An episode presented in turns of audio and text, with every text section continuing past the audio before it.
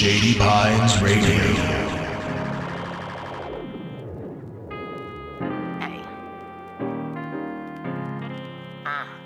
Token, turn it up. Hold up, we chillin' in the PDX. Roll up the blunt. Who we having on next? Chris with the comedy, Charlie with the facts. We spittin' game, feeling like some Max. Hey. Everything and nothing, everything and nothing, everything and N O T H I N G. Hey, everything and nothing, everything and nothing, everything and N O T H I N G. Let's take a Ladies and gentlemen, welcome to another fine episode of Everything and Nothing. I'm your host, Chris. This is my co host, Charlie. I'm Charlie. Today's special guest is Drew Wilson McGrath. Uh, he is a Portland comedian. Uh, he is very much a mountain man. Like when you look at him, I definitely think mountain man. Uh, he definitely feels like he'd be at home up there. Uh, and I say that as a person who grew up in like Alaska. So, and, like I imagine this dude probably chops his own firewood. Honestly. He certainly talks enough about eating animals. Yeah. Yeah. I mean, really, what are we going to do when a post apocalyptic world comes around? Is anybody really ready for that? If you want to know which of us is ready, keep listening after this. Golden Age kombucha. Golden Age kombucha. The drink for the summer, so sweet. Flavors that you want to try. Probiotics to help you not die. Tart to subtly sweet. Golden Age kombucha. More than just a drink. just a drink. We are based in Portland. Google us on the internet. Internet, oh, internet. Hey, Shady Pines Radio listener, thanks for listening. We've got a lot of great shows, but I know you're thinking, Hey, there's no way I could listen to previous shows whenever I want to, right? No, you can't. Don't even try. well, hold on, Riker, because a lot of DJs got archiving now through Mixcloud and various sites. Click on your favorite shows through the Shady Pines Radio schedule found both on the website and the app to find links to previous shows and information about the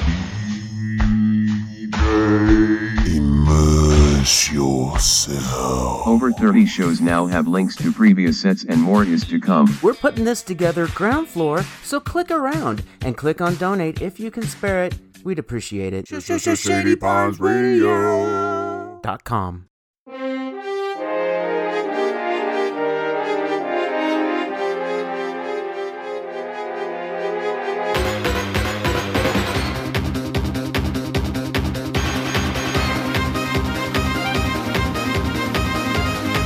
Yes.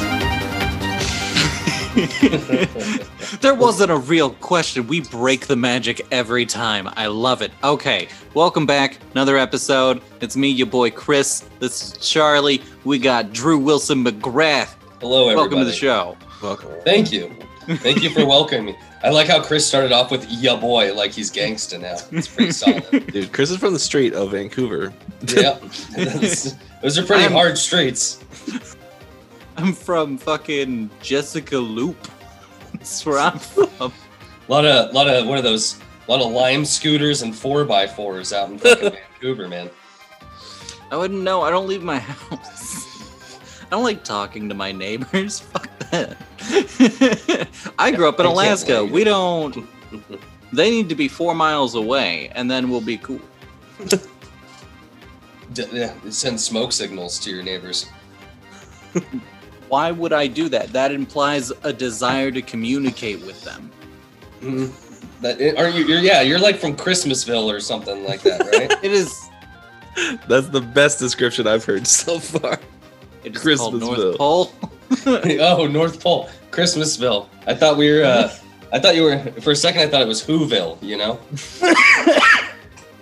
But the Chris who lived just north of Whoville did not. I did live very close to the dump, if we're being very honest. Chris, if you could be, if you could be the Grinch Hundred percent. about about any one thing though.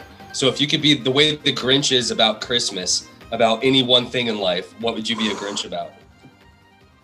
Okay, so here's the thing. In the last two years, I've actually like started not hating Christmas as much because I don't live in it 24-7 anymore. And it turns out getting a break from it for like 11 months at a time makes it palatable. No, there. Um, um, so so I'm not going to do what I would normally do and just say fucking Christmas, obviously.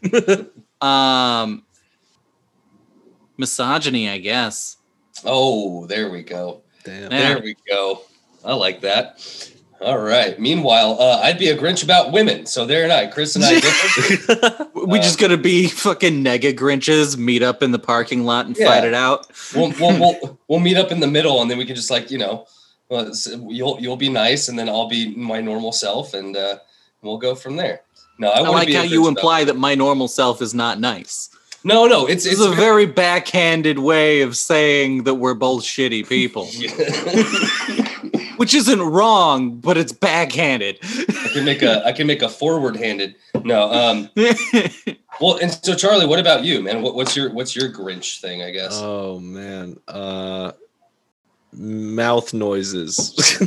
Mouth noises. Hundred percent. I got like the eating noises, like uh, uh here's here's what it is. Okay, so when I'm driving, like on this is specifically on like Saturdays or Sundays. If you're listening to NPR and you're driving, Mhm. and uh Splendid Table comes on. It's a fantastic show. It's about food. It's great. But the thing is, the host, Francis Lam, just straight up eats shit into the microphone each time like and I'm just driving along and he's just like oh that's a Oh, delightful no. quince like, mm, no. the lamb jelly you know whatever just it's like ugh.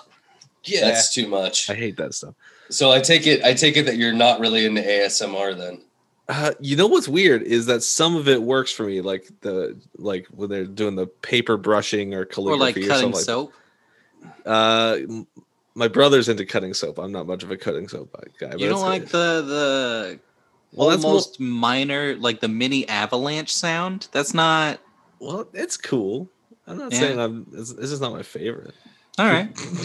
Mouth. There's mouth there's whole genres of ASMR. Like the, you know what's really great is like, There's porn uh, of ASMR. Well, yeah, for sure. But uh there's uh this one I follow, Goodnight Moon, and she does like fantasy stories. And she's like, "Oh, you're you're made your way to my apothecary in the woods," and it, it gives me good D and D ideas, and it puts me to sleep. Like, what are you gonna do? Nice. Actually, that in a way that kind of sounds hot too. Like she's gonna be doing fantasy role playing. Like you made your way to my apothecary in the woods, and yeah, that that a lot of them are "Oh." very very like toeing the line. go good. like uh there's there's some like if you if you search and i i regret to say i have but uh sexy asmr even on youtube there is sexy asmr uh it's just like it's like your your hot girlfriend tucks you to bed or something like that Because of course Charlie only goes to find the most wholesome of porn. yeah, no, that's you know what? I, I bet Pornhub is really grateful for your searches compared to what they get from most people. You know. I don't know what you're talking about. Chris, meanwhile, is like ASMR people getting shot in the face porn, and he's just like, yeah, cutting soap while also cutting humans porn, starring Chris. Stabbed in the leg asmr with Stabbed a Look, fork. the more views I get, the more money I make. Okay, you can't fault me for that one. I, I do like I do like stabbed in the leg ASMR, right? like that should definitely be a lane. with a like- fork Oh man, specifically Taking thanks, off Charlie. Thanks for really, Mm. really bringing it back. really To stabbing reality. it in there taking off your prosthetic limbs ASMR. That'd be pretty solid, you know. No, like Drew, you know that that's happened to me though, right? Like I had a girlfriend that stabbed me a bunch. Wait, really? Yeah. No, I don't think you've ever told me that you were assaulted violently by an ex-lover. Oh, I I do jokes about this. Are You Oh. kidding me? Well, I mean, to be fair, the last time I heard you do stand-up was just like a few weeks ago, and before that, it had been a year and a half. Yeah, that's true. So That's it- true. I forget most things, let alone actual people's acts. So, but Okay, um, I was about to try to smoke this strawberry milk, so you should, man. You should hold that lighter to that glass for as long as you like. My God. Uh, that brings up another thing that's kind of been crossing my mind lately. I work in the kitchen, so I kind of think about these things a lot. Uh, I'm you know, worried now, Charlie. This is a bad. this is a bad transition. which food items would that that haven't yet been smoked should be smoked? We know there are smoked cheeses and meats, Ooh. smoked uh, peppers. I've heard of. So meat. So meat's definitely out of the question, right? Because that's just a given. Yeah, right, right, right. every Things that are is already done are off the table. What's the new thing? What's the what's the next kind of food we need to smoke? Ooh, man. pineapple. I'm a, I say I'm a bit of a chef myself, right? So I when you when you ask me that, I legitimately think, what can I smoke and then put into another recipe and have it taste really good? Right. Pine, pineapple for sure, but you already know that you can barbecue pineapple, so it's not That's- okay. Yeah. I guess it's not. mentally it's not too far of a stretch. But my first thought was mango, actually. Ooh, that would be cool. Like a smoked mango would kind of have the same. Like you think of an eggplant, the consistency on the inside after a good long smoking might actually be roughly the same.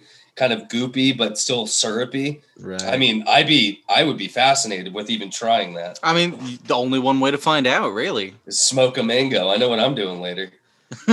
uh, I was when I was up in Washington. I was talking to my brother, and we were listening. Like the radio was on, and it was t- something. Somebody was talking about like hickory smoked bacon, and my brother's just like, "Why do humans like to make things taste like wood?" I'm just like, "That's a great question." Yeah, that is a good question. Why do they Because want to we make can't it taste eat a like tree, you know.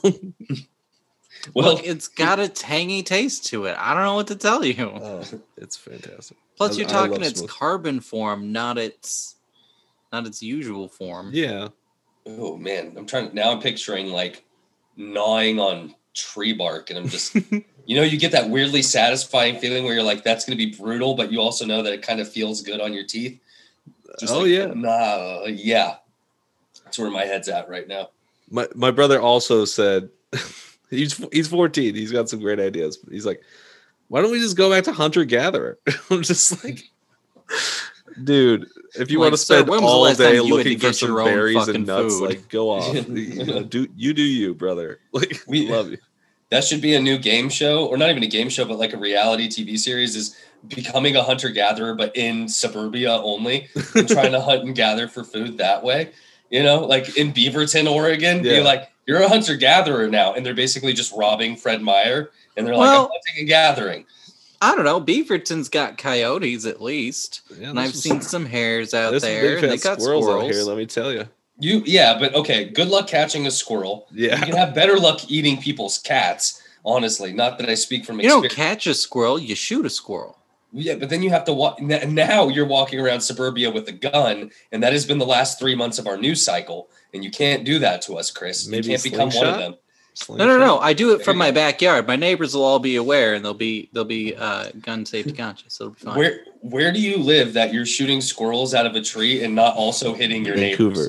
neighbors? Well, no, no, no. When I lived in Luke. Beaverton, I uh, the place off of Wilson. Oh, Okay. Yeah, out there. My mom used to. We do had that a badass backyard. I could have shot him in my own backyard. You There are a bunch of should squirrels that hung out out there. Definitely don't have a backyard. So My mom shot a raccoon once when I was like ten because it got into our garage on accident. That was fun. wow. We had uh, a a boar get loose from down the road, and it chased my dad into the house because my dad's from Alaska, but my mom is from the South. So she picked up a baseball bat, heads out onto the front porch, and starts slamming it down and chases this fucker out of the yard. Wait, there's wild boar in Alaska. No. Um she'd Where she'd, were you? she'd raised it. Oh Like- shit! Some lady down the road had raised a boar because she was gonna cook it, but it got loose and it came our way because we've got fucking 14 dogs in our yard. Is that like finders keepers at that point? Like if you smash the boar's head I in, you can eat it. thought about it. Yeah, dude. Like, fight me about it, lady. That's some bacon right there. But You're that woman like- has also shot in my general direction before, so I try not to fuck with her. She's like, I- scary. I could have sworn you were a polar bear. And you're like, what? no. I was trying to get my dog out of her yard, and as I'm trying to grab the dog's collar, she's shooting towards the dog, which is also my direction from her. it sounds like you were living next to my grandma, dude. I don't know. You know, wild lady. Wild lady. There we go. I don't know. Hunting and gathering would be pretty fun in the suburbs. I am petting my cat right now, who uh, he recently has gotten a lot of meat on his bones, so I wouldn't have Yeah. to go too far for like at least the first month. I've got meals covered. Um, after that, I might end up eating a lot of huckleberries. Isn't there something about eating cat meat because they have such a weird diet restriction that actually can harm humans if you eat cat meat? I don't know. If that's true. Probably. I don't know. It depends on how much tuna you feed them too, because then they could have a lot of mercury. Hmm. cat with a lot of mercury. I'd be down for that. Oh man. So what's new in your guys' worlds collectively? I mean, Charlie, this is the first time I think you and I have actually formally met. So I don't know what wouldn't be new in your world, which kind of leaves everything up for interpretation. But uh yeah, what's new in everybody's worlds? Uh, well, uh, I'm still back. I'm still at work at McMenamins, uh, which regular uh, listeners will know is not always great. Uh, Right now, there's three uh, three cooks on staff plus our chef who, um, I, I like my chef a lot. He does nothing. Uh, he just leaves as soon as I get there Yeah. uh you know uh but so it's kind of like a, a toss up where it's like i'm getting these kind of peak hours that are great because i don't have to really be in charge of anything or do anything. I just cook dinner and then do the dishes and go home. Hmm uh but at the same time it's like do i want to be working there? And now there's a, a lot of um vaccinated seniors who think they're invincible and they just walk around Oh with- with no masks on just like yeah just yeah it's over now you're you're good How long have you about it how long have you worked at McMenamins? six years six long Damn dude, I've that's never a worked anywhere that long. that's a long time to be in a kitchen. yeah i mean well i've been working in restaurants for what did i figure out since sounds like 20 2008 i guess so Damn. uh 13 years i guess I have a lot of experience working in restaurants myself, and I can tell you, man, working working back at the house and being a line cook or being a broil cook, that that can be a drain after a while. And it sounds like your your head chef is just basically like a supervisor at any other place in business. You know, like the thing the thing is like i know he's good and i know he's talented but like at um, home. Yeah, well, the thing the thing is, he's worked for the company for like 15 years, and he just they just shuttle him around to each kitchen that like needs help. yeah. But now, like, he's he's like bored. He's just like, man, this is dumb. I'm like, all right, cool. Well, yeah, how about you? You just go home, buddy. You just just walk this one off. You know, Go home, smoke a bowl, maybe Dude. talk some shit to your animals or your wife, depending on what you want to yeah, do. he's got two little kids at home. and Oh. they're, he's like dealing with the school shit and they're he's like every time i come downstairs like they got their ipad playing fortnite while they're like uh, the laptop is schoolwork or like they're in the zoom call for work for school just like dude he, so he's just kids. I, I feel for him he's actually like just burned out like it I mean, sucks. hang on though. What's wrong with that though? If those kids are actually absorbing that that way, like you have ADHD, you get it. I well, I get it, but yeah, no, I. anyway, he's what I'm trying to say is he's exasperated. He's got a bunch of. Sh- I, I understand that he's like it sucks, and our like his friend that was the head manager just left, so we're all like, how long until he leaves? Like we're yeah. just sitting there. Uh, yeah, I give it it's- like two more weeks. Exactly. Yeah.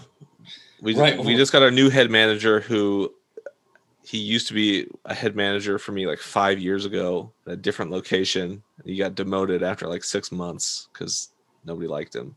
So now it's kind of weird. He's like, "Oh, hey, Charlie." Last time I'm like, "Hey, I'm probably the last one in the company that worked with you at that location at that time." But what's up? Hey, you know, see just like last time, go fuck yourself. yeah, exactly. It, it's Like just this. yeah, I- like the the it, what I've come kind of coming to the real, realization, or at, at least it's hitting home a lot more, is that McMenamins never changes, and it's never going to change. and uh, Well, yeah, that's not how capitalism works. I- and the, and the if thing you're is, already making money, why Yeah. would you change your business model? the thing Yeah. is, what is changing is exactly like exactly that. They're just getting their product made outside the company, shipped to us. We just assemble stuff. So here we are. Like we worked for the company for so long that we remember when we hand breaded the fish and chips, and now like we get almost every dressing just shipped to us. We're like, what are we here for? Like just make a lunch, like make a buffet already. Like It sounds like you could also take the skill set that you're using right now and go work at an old folk home with a lot less stress, basically, with the way that they're teaching you. Fish and chips and chili, baby. You can get a long way in life with those two things. dude and, and that's the thing is like they love catering to those people. Like chowder every friday like First off, I, I also love chowder every Friday. i'm not i'm not arguing that chowder is great uh but you get a call every week at like 10 30 a.m before we open. Do you have chowder today? Yeah we do. Every friday You know, that's a call that they have on their calendar that's on their fridge. it's like it's call and ask McMenamins about the chowder and then wait for your grandkids to call until you go and get the chowder.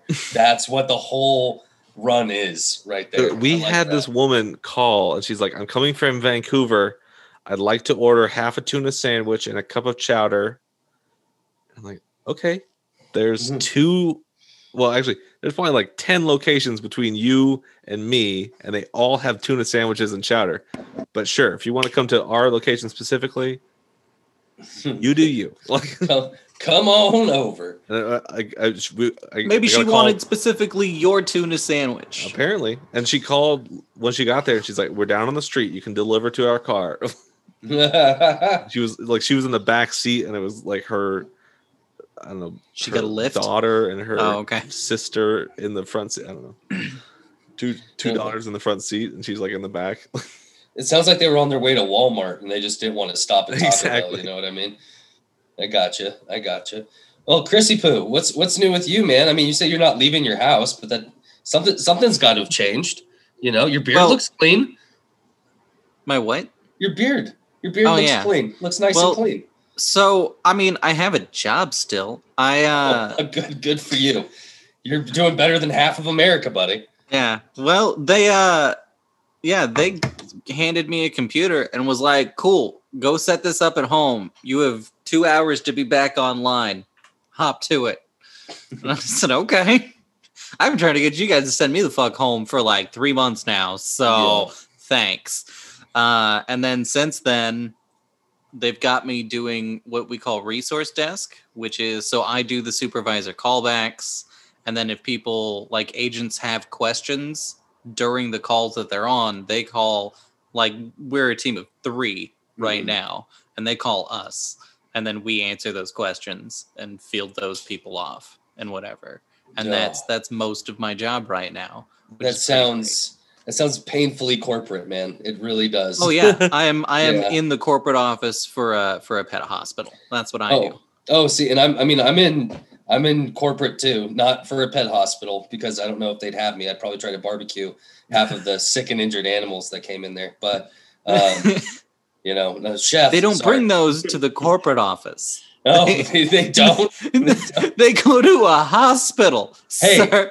I know at Banfield, at Banfield, their corporate office, you can bring your pets like every Thursday and Friday. And to me, that's just like that's itching for a barbecue, man. One sick dog, a couple sick ducks come in, and you're just like, that's a feast, man. Let's have a good time. Maybe that's just me though. Just- I don't know. Oh I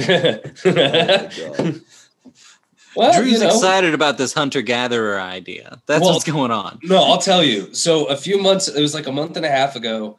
I read an article. I, Google News force feeds me stuff that they think I'd be interested in, and they're usually not wrong. So they sent me an article about how a a uh, animal rescue in Beaverton specifically had contributed to saving like 100 pugs from a slaughterhouse in China. And I mean like pugs, like pug dogs Yeah. from a slaughterhouse in China, which were intended for food. And I'm like, you know what? If it was Okay, but now we're gonna have a shortage of Mongolian beef at Panda Express, and it's all these people's Exactly. fault. And I'm like, you know what? If you had to choose a dog to kill and eat, maybe go with a pug. They're pretty ugly and they're really fatty. Nobody's gonna miss them. You know what I mean? They're gonna marble great too. Yeah, they really are. I mean, you could you could turn those things into veal and nobody would even know what happened. You just leave them in a house chained to a desk for like three weeks, and then you've got veal cutlets, baby. That's I want, easy. I want you to know that I'm going to be on a government watch list because I have now Googled eating cat meat too many times. It keeps coming up. It is illegal to eat cat meat in the United States. no, Fine of five thousand dollars. I'm like, Wait, that's it. Google, no, it's not me. I promise. That's it. Oh my god, dude! And that's you know the sad thing is is like is that also for stray cats or is that just if you kill like your next door neighbor's cat? This is eat, not even kill.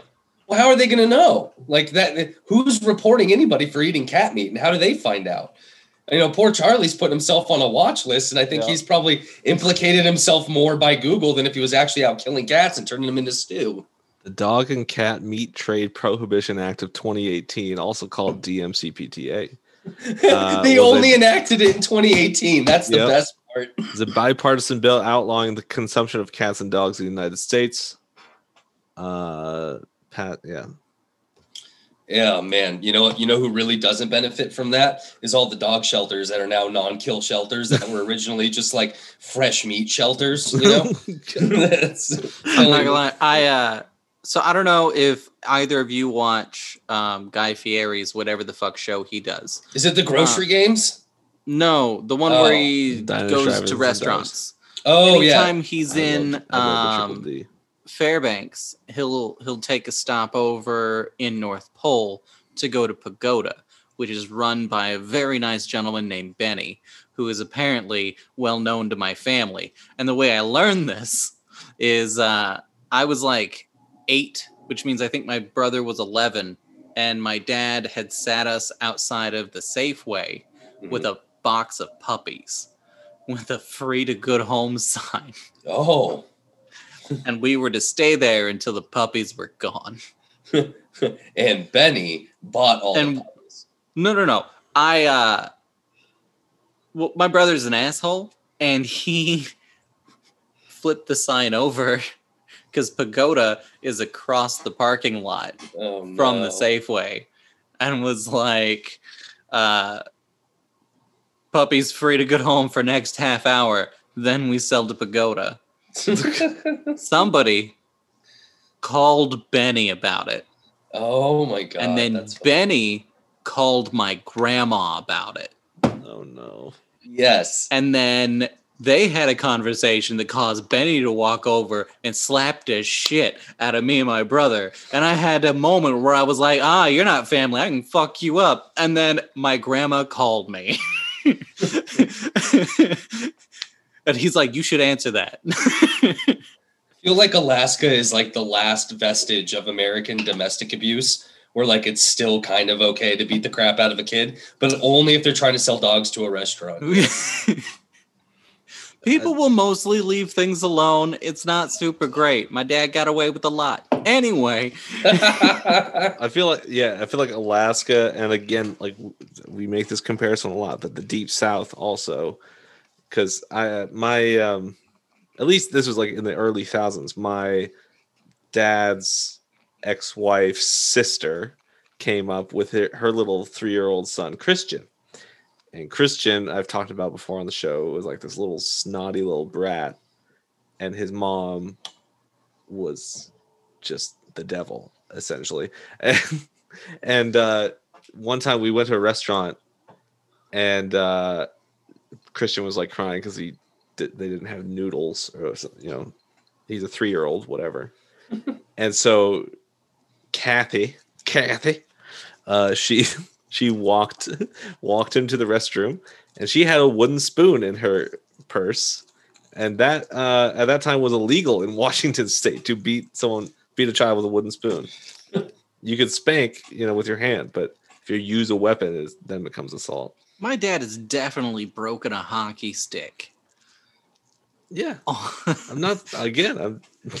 this only highlights how bad your shit is. no, Yeah. it's fun. Look, I have to have my breakthroughs where and when I can, Charlie. Okay, just let them happen. I feel like feel like the first mental health check-in is going to be on Chris in about five minutes from now. We're This doing it right now, guys. That's what this is. This is what it's been, guys. You know, and if you can't hit a kid with a wooden spoon, right? If that's actually outlawed, if you're a smart adult, you bring a spatula, right? And I don't even mean a metal spatula. You just bring one of those plastic tip spatulas. You can still whip the shit out of them. Those things break wind a lot easier than wooden spoons. And I'm not advocating necessarily for child abuse, although it definitely sounds like I am right now. And I could give somebody some pointers if they ever wanted some pointers. But um, yeah, no, I mean, hit a kid with a spatula. My parents did that more than they spanked me growing up. My grandma, uh, for her, it was the the flip flops. Uh, Oh, nice. yeah, because you can chuck a flip flop if you have to. Yes, It's got you like can. a got like a ten yard range there. Regarding the use of the wooden spoon, the Court of Appeal states we cannot say that the use of a wooden spoon to administer a spanking necess- necessarily exceeds the bounds of reasonable parental discipline. The key word in the sentence is necessarily. Certainly, a wooden spoon can be used excess- excessively, which would result in criminal spanking. However, the Gonzalez court points out that the mere use of a wooden spoon to spank a child does not automatically mean the spanking was criminal. So, You It- still got to do significant damage. You can't just pick up a spoon and be in jail. I just like that there is a term that exists called criminal spanking. yeah. And then conversely, we also have uh, sex clubs where that is like, that's just the entry point, you know? I was gonna say, and why does it sound so hot? Yeah, you get in there and the bouncer smacks your ass with a wooden spoon. and you just say, you just say thank you. You know what I mean? Like you got to consent first. Yeah, sign the contract, then I will administer the criminal spanking. that would be that would be a really interesting thing to do is like look at the uh look at the evolution of the weirdest laws in some of the the like the weirder states too right so you mentioned you the know? teach- yeah go ahead That in Alaska, it is illegal to push a moose out of an airplane. That's a law we had to make, guys. because there well you know what and i wow i i want to know see i need to know more of the backstory behind that My guess, if I were to make one, is uh, hunting wolves for sport and for money used Mhm. to be a big thing. oh um, still kind of is sometimes, depending on the year, right? And one of the ways you could do that would be to say, drop a moose out of an airplane and let it splash on the ground and attract a whole bunch of moose. And then you just shoot them from the air. is That this- is, if I were guessing, why that law had to be made. I wonder is the law That would make specific to moose of any kind, dead or alive, or is it specific to live moose? Because I feel like if you it is kill not live.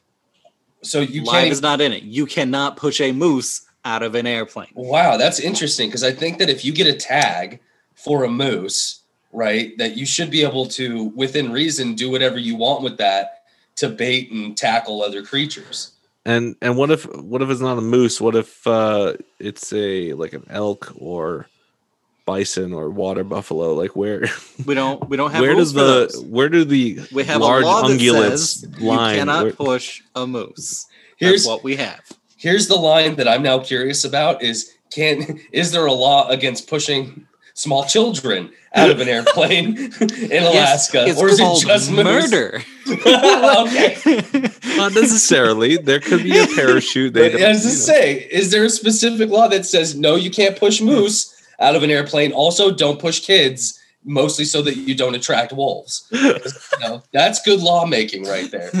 that's good lawmaking. Got to cover all your bases in one go. So be- because you know a large amount of the U.S. wolf population has been like killed off for you know obvious. Yeah. So they Reasons. wanted people to stop hunting the wolves. Is really Uh, what it was. yeah, and Yeah. but now okay. So did you hear about in Texas? This this guy wants to clone some deer. Like he- he's like, I want to clone deer for my ranch, and they're like, no, you're not allowed to clone deer because there's already so many more deer in America because there's less wolves. And he's like, well, too late. I've been cloning deer over the past 30 years on my ranch. and he he's the one he's the one that's contributing to the Exactly. high deer like- population. Is it- just cranking What? out 30,000 more every year. Just, man, this is tough work, but somebody's got to do it. That's insane. I mean, that guy, which which means is that this guy has the ability to clone creatures, right? And decided to harness that talent toward just cloning deer for no apparent reason. And he could have gone anywhere with that one. You know what I mean? Yeah, Anyway. exactly. Yeah. it's This wasn't like a, about the money, Drew. it's this like was he- about cloning looked some like- fucking deer. it's he looked at like the island of Dr. Moreau and he's like, no, you know, maybe just some deer on a ranch. I don't know. I want to. You to. should start cloning endangered species, was be my thought, right? It's like that seems to be a whole great lane that the government should get into. Is just The- cloning endangered species. Well, they've done that. They were they got the ferret uh, a couple months ago. They cloned a black-footed ferret that had gone extinct 30 years ago. Oh shit. That I Um, did not know. That was kind of cool. Cool. So we really are just inching towards Jurassic Park each and every day. Yeah. Well, that that was the joke that Stephen Colbert made was Jurassic Park. we gotta we gotta make a move toward uh cloning like woolly mammoths and stuff since we know that we have their dna just cloning woolly mammoths and then letting them loose and like you know the states that don't matter like nebraska and kentucky you know and just seeing yeah utah now here's the thing. It'd be hard in utah the woolly mammoth would be able to survive because of the elements until it's summer. I think the terrain would be the hardest part for woolly Mm. mammoths out there because you'd either i mean there's a lot of mountainous range and then there's just a lot of plain.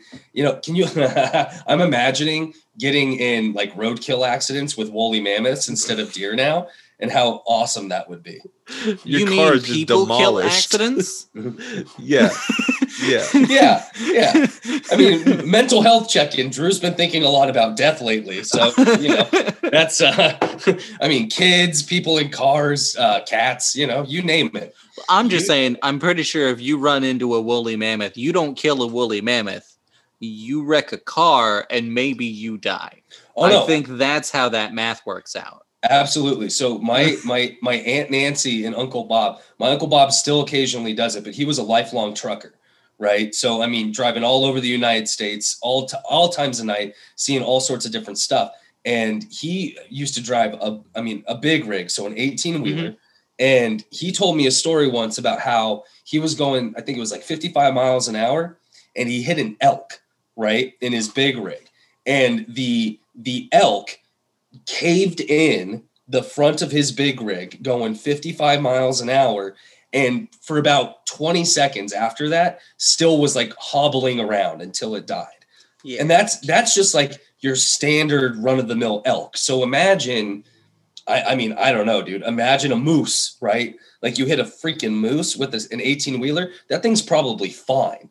I mean i would imagine it's absolutely fine. Chris you might be able to speak to that more. It is not absolutely fine. Only one way to find out, right now. Wait, is it Well- not absolutely fine? Or is it not fine? Absolutely. Like it's dead, or is it? Is it still 50 50 shot as to whether it's dead. Okay. Um, but it's definitely injured. Oh yeah. I mean, hunk of metal. I mean, I've been hit by a truck. Like, And Chris is an elk. I mean, I I fucked up that truck too, though. Like, I dented his hood. I fucked up the the front of it, like uh the bumper dented in and whatnot.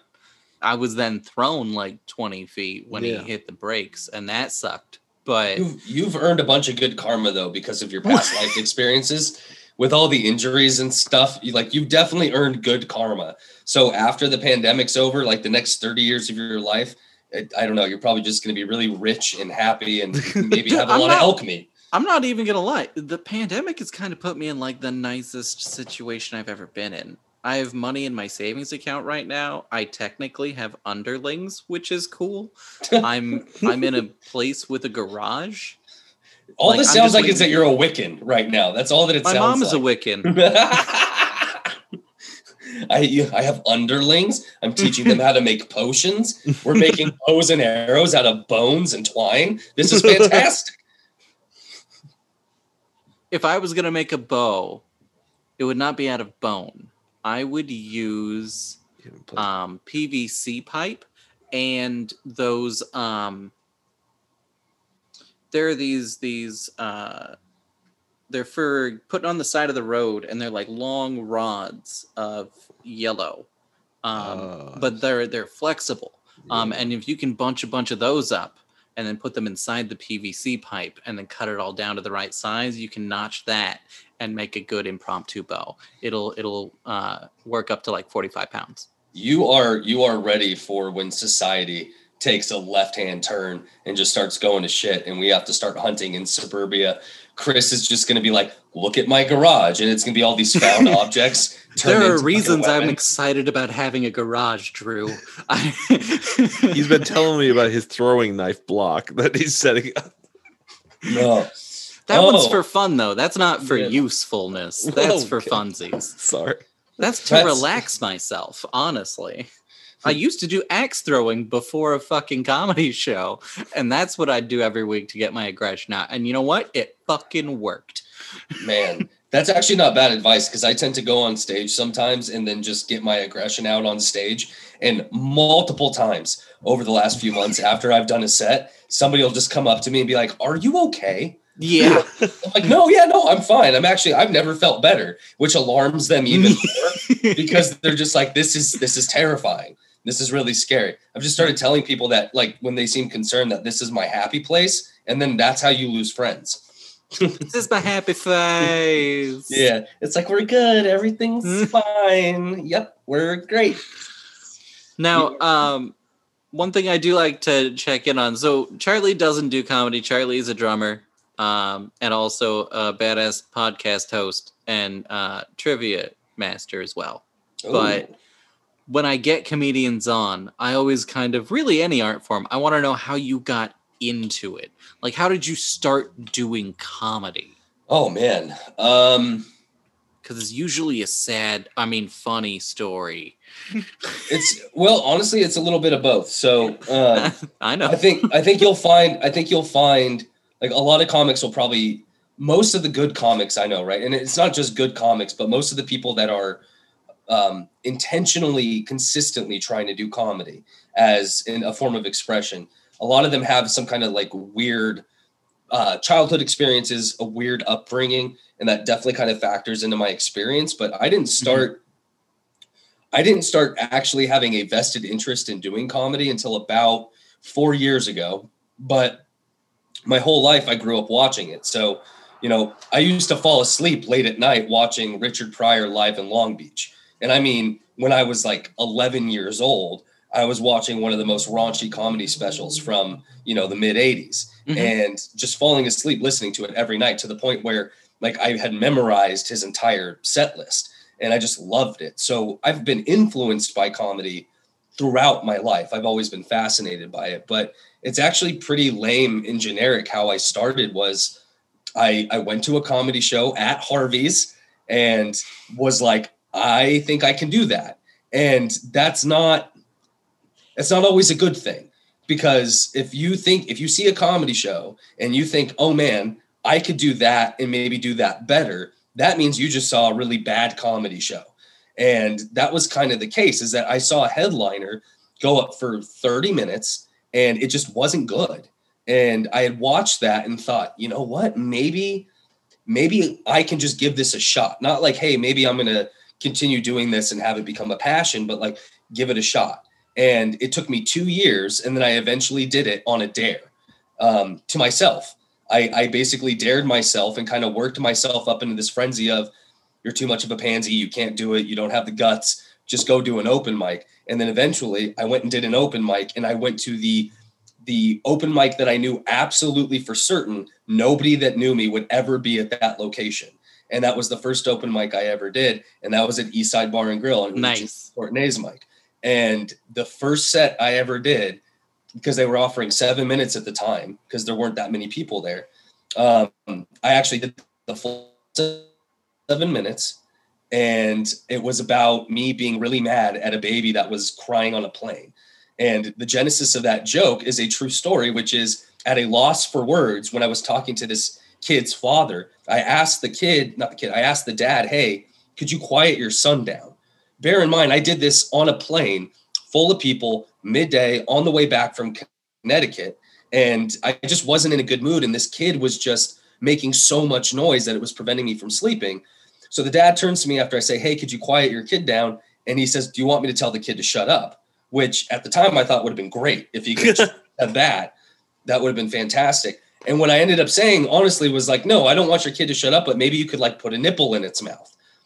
And that was because I didn't I was raised thinking that a a pacifier was referred to as a nipple, right? Because that's what my grandma called it. And so that was just the first thing that came to my head was shove a nipple in that baby's mouth. And of course, that made his wife really upset. And as it turns out, everybody else in my little section, it made them very upset.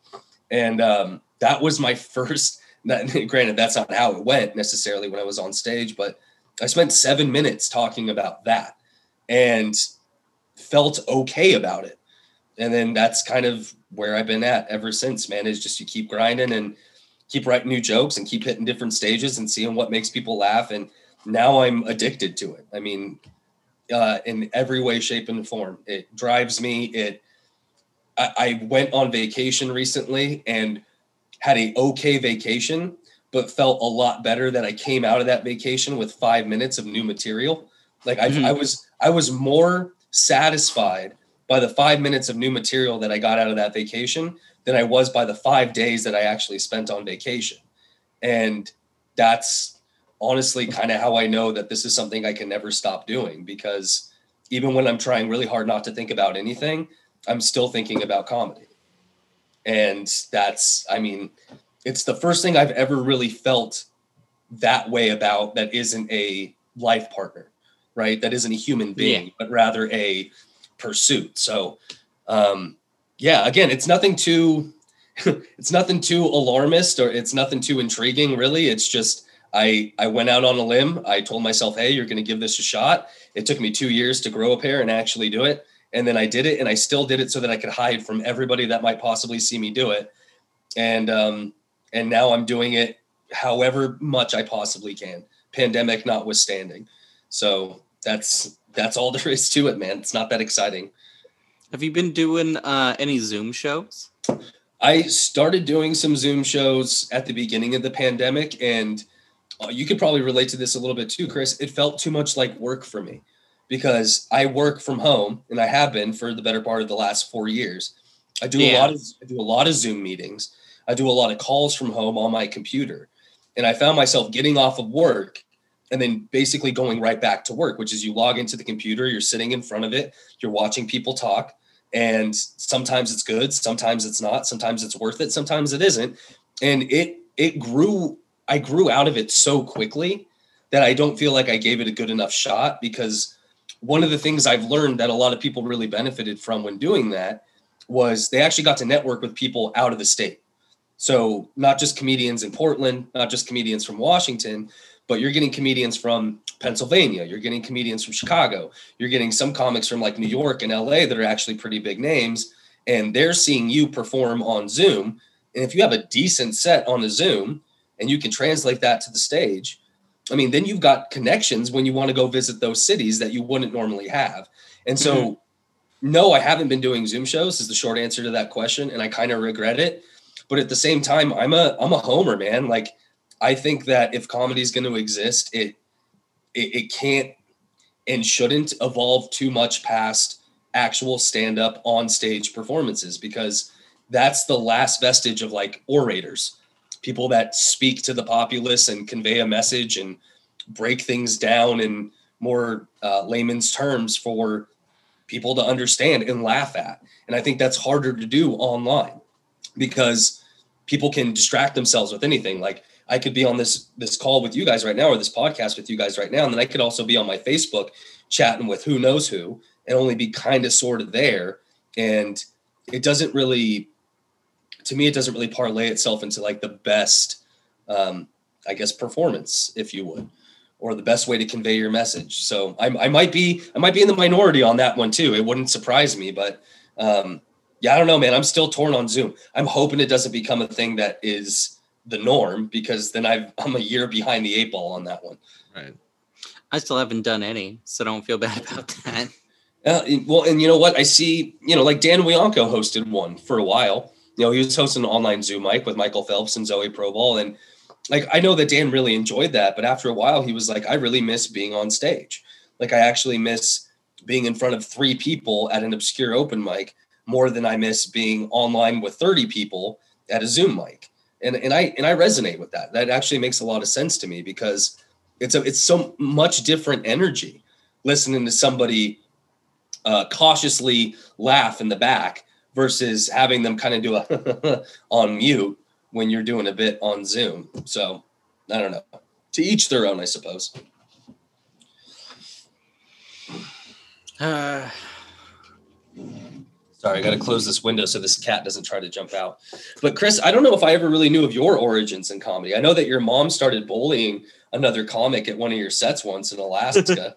uh, yeah, that was that was during my uh, well, the only festival I've ever been at That's Uh, fantastic.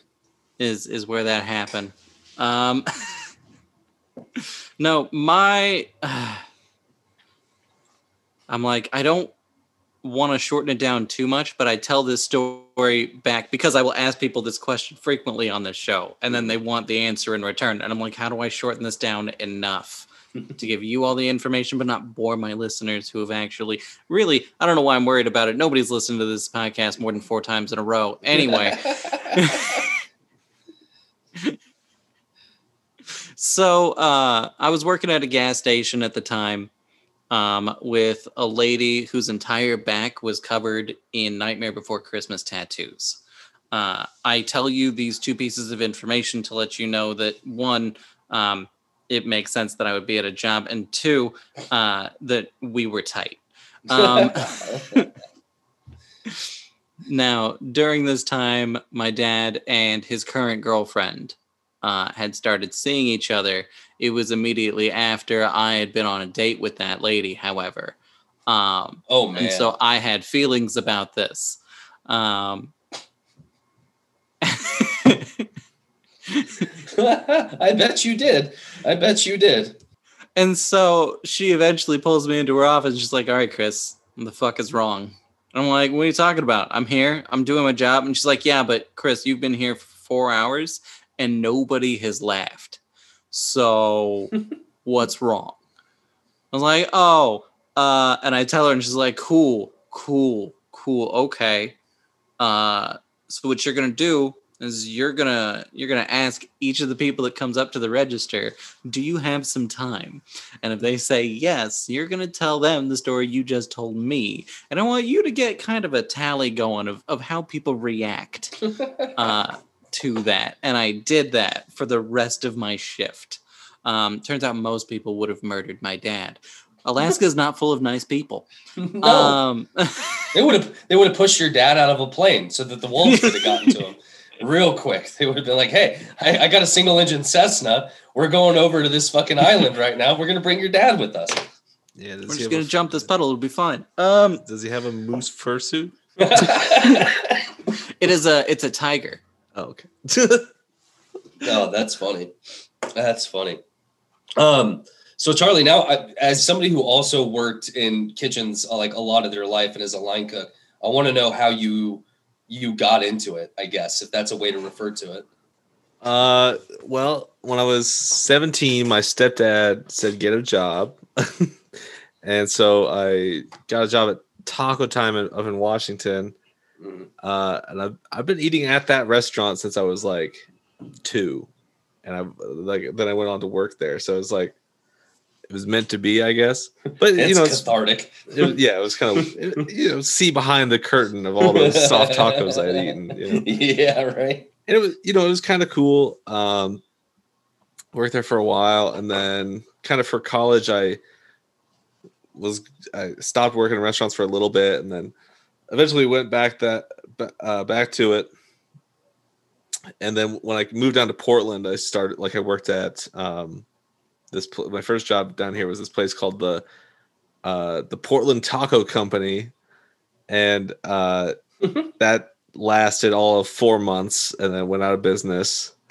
Uh, worked at a place called the Original Taco House, So to recap, that's Taco Time, Taco Company, Taco House. I've worked for. You got a thing for tacos, Dude, I'm like me some tacos. It's it's my resume points. At, and then so after that, I worked at a uh, bowling alley here in Beaverton, uh, Sunset Lanes actually. Oh, We got nachos. Uh, yeah, they they're like we're trying to be more high end, and it's just like pizza. It is essentially as I found out because like the next year I started working at McMenamins. Uh, they were just trying to copy the McMenamins menu I was, essentially. gonna, I was gonna say, it sounds like when a bowling alley says they want to be more high end, that just means they want to start serving like chicken strips and fries. Yeah, You and know what I mean? yeah, they they, Yeah. they had they had a hummus plate and some salads. Ooh, Whoa, whoa. But, Next thing yeah. you know, they're gonna have like hollandaise sauce, but just nothing that hollandaise sauce goes with. Well, actually, just on the side of we, we did a Sunday brunch because uh, old people love to go bowling early in the morning. Uh, we had like a happy Oh, hour no, special, I'm old people. and my my chef, quote unquote chef, um, he would like come in, he would like open the kitchen, and then I would get there. He's like, okay, and he would go drink and watch football in the lounge. Yes. Oh, okay. um, and I would be stuck serving breakfast. Uh, Hang on. What were the quotes for? Oh, That sounded like a chef. yeah. Okay. So, it sounds like a good supervisor of a kitchen. te- so technically, yes, he was the supervisor of the kitchen. He was the chef. In that, that is French for chief, and he was the chief kitchen guy. But there was also the food and beverage manager above him, and above her was technically the marketing manager. And then there was like so every one of these managers, up all the way till the owners, would come and bother me about what I was doing.